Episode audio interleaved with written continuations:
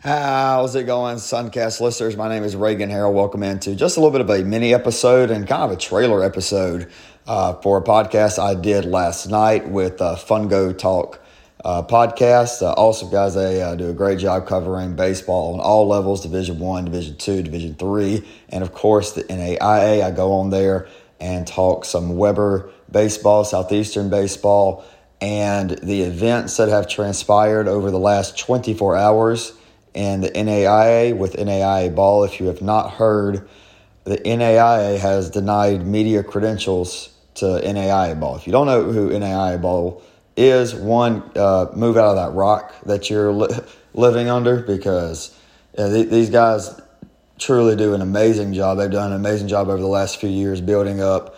Um, you know, pr- pretty much what I do with the Sun Conference, they do on a national level with baseball. They have an amazing podcast, and they were you know part of my inspiration for starting the Suncast podcast.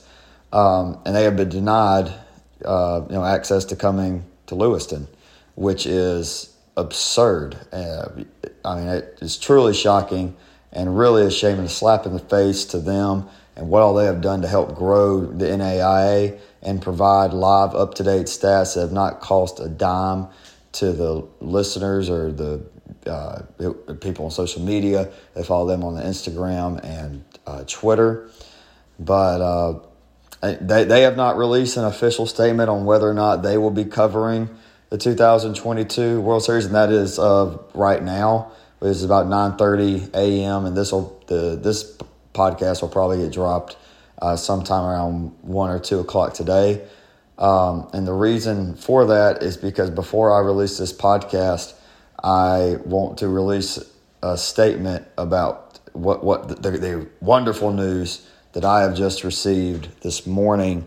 Um, you know, unfortunately, the ball was not granted access in Lewiston, um, which is a shame and needs to be fixed immediately. However, the NAIA has approved the Suncast podcast media credentials to come cover the 2022 Softball World Series in Columbus, Georgia.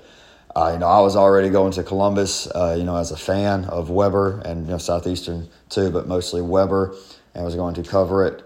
Um, you know, my plans don't change a whole lot. Just I, I get to be in the media section, and uh, you know, it, it's a blessing. And you know, just thank thank you, thank all of you that uh, you know you listen and you you follow on social media. If you don't, at, at Suncast Podcast on Instagram and Twitter. Um, and this is the first big win. You know, this is the first huge win uh, for this podcast. You know, um, uh, it, it's a humbling thing. After I woke up and found it this morning, I jumped jumped off my friend's couch and I slept uh, slept over there last night. And I went in his room and I was like, "Dude, dude, dude!" And he's like, "What's up?" And I mean, it, God, I mean, it was, it's truly special, and I'm really thankful to. Uh, all, all of y'all. Because without y'all, it'd just be me talking into a microphone. Um, I love all y'all. Really appreciate you. And uh, you know, what this podcast has become, we got a long way to, gr- to go. Um, and that being said, approve the NAIA ball, their access to Lewiston immediately. I mean, that's a joke. It's a joke. Um, and I talk about that a little bit in the Fungo Talk uh, podcast. Really want you guys to go and listen to that full episode. I'm going to leave a little five minute clip where I just talk a little bit of Webber baseball. Um, no spoilers for that podcast, obviously, but I'll just say I made them believers. I made them believers. I'll leave it at that. But they they believe in not only the Sun Conference, but they believe in the Webber International University Warriors. And that's all I'm gonna say. You need to go. It's a must listen, and I give my full, un, well, not until about my full on I guess you could say my, my two cent about this whole deal, honestly, with the NAIA ball because this was kind of a timeline of events. They invited me on a couple days ago to get it set.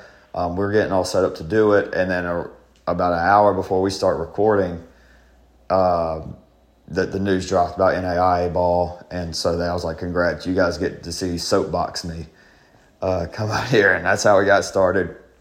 And then we talked uh, a good bit probably 45 minutes straight. We just talked uh, Southeastern, uh, Webber, and uh, we break down the bracket a little more. We give our full on bracket predictions in there. Uh, so go give it a listen. A Fungo Talk podcast again.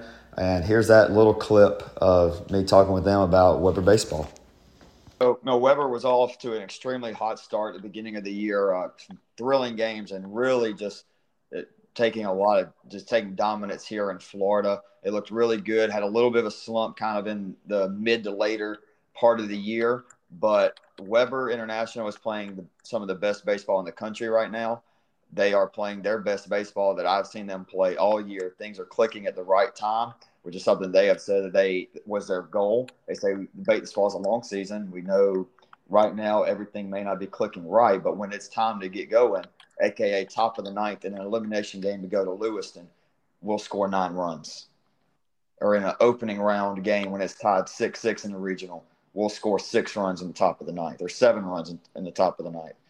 They know how to finish they have two starting arms, uh, Xavier Rodriguez and Dylan the Outlaw Martin, who can throw well over 120, 130, 140, 150 pitches in, in a, either in one outing or over two outings. The Outlaw came out against South against St. Thomas in a very interesting circumstance. He goes out, he throws to the first batter, runs the count full, lightning strike, two hour delay, comes back out gets lit up a little bit. He has a walk, uh, strikeout, and hit by pitch, and gives up a three run ball, a three run home run, excuse me. And from that moment on, the set the second inning through the eighth inning, so the next seven innings, he allowed one run and shut down one of the best lineups in the country, the St. Thomas Bobcats, down. Webber comes back, wins that game, uh, then loses the second eliminate the, the first chance to eliminate St. Thomas after St. Thomas beat McPherson. Um, by the way, St. Thomas is a team who beat us twice in the conference tournament to knock us out at a chance of getting an auto bid. So they had our number a little bit through there. We took two of three in the uh, the regular season, so Timmy Webber's known very well. And um, we got that last game, and we got up one nothing. X got lit up in the bottom of the first. We were down four to one in the top of the second. We scored four more runs, making it five four back and forth game, just you know, classic game, just back and forth, back and forth, back and forth. Got to be nine seven in the top of the ninth, and like I said earlier, when it's time for the Warriors to put their foot on the throat and snap it, they did it. Scored nine runs, most of them with two outs. That's another thing. I think Webber has the best two out offense coming into the tournament. They're definitely up there. Uh, I think I'm looking at some of the top lineups. Obviously, Southeastern uh, the top to bottom Southeastern. I mean, Southeastern's the best team. You know, I was talking to my friend, my buddy earlier. If it comes down, if I was a completely objective guy looking for a winner, Southeastern resume wise, numbers wise, it's Southeastern. But heart wise, and who's playing the best ball, it's hard to pick against Webber right now.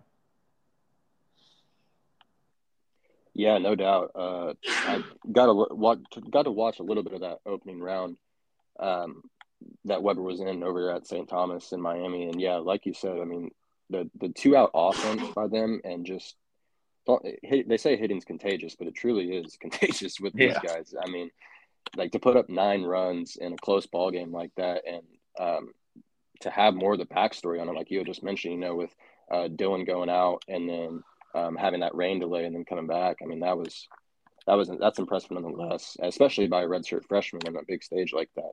Absolutely. Um, what about uh, uh, some, my bad? Something go, I forgot. No, go ahead.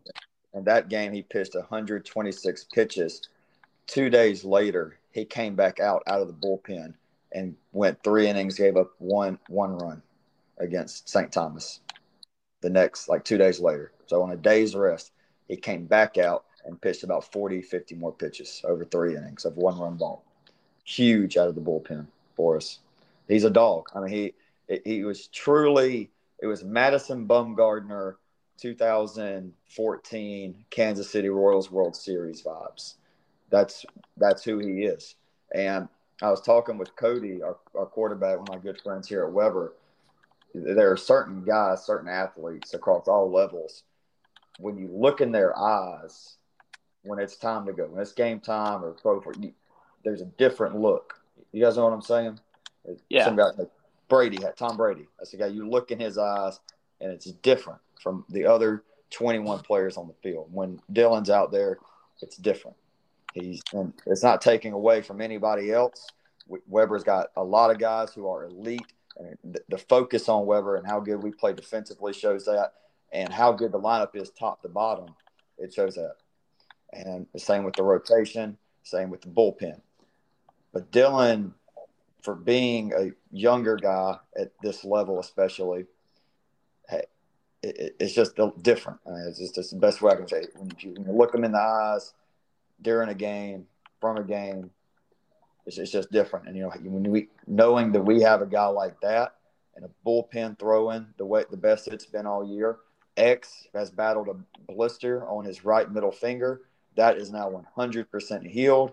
He has got his curveball back to perfect level of how it was at the beginning of the year before that blister came about. And then the lineup being the lineup. To listen to the rest of this interview, go to Fungo Talk podcast on iPodcasts and Spotify. Had a great time with the boys. Go listen to the rest of the episodes, about an hour long. Highly recommend. You get to see me talking hot, and you get to see uh, the, those guys go to work as well. Again, that's Fungo Talk podcast on iPodcast and Spotify.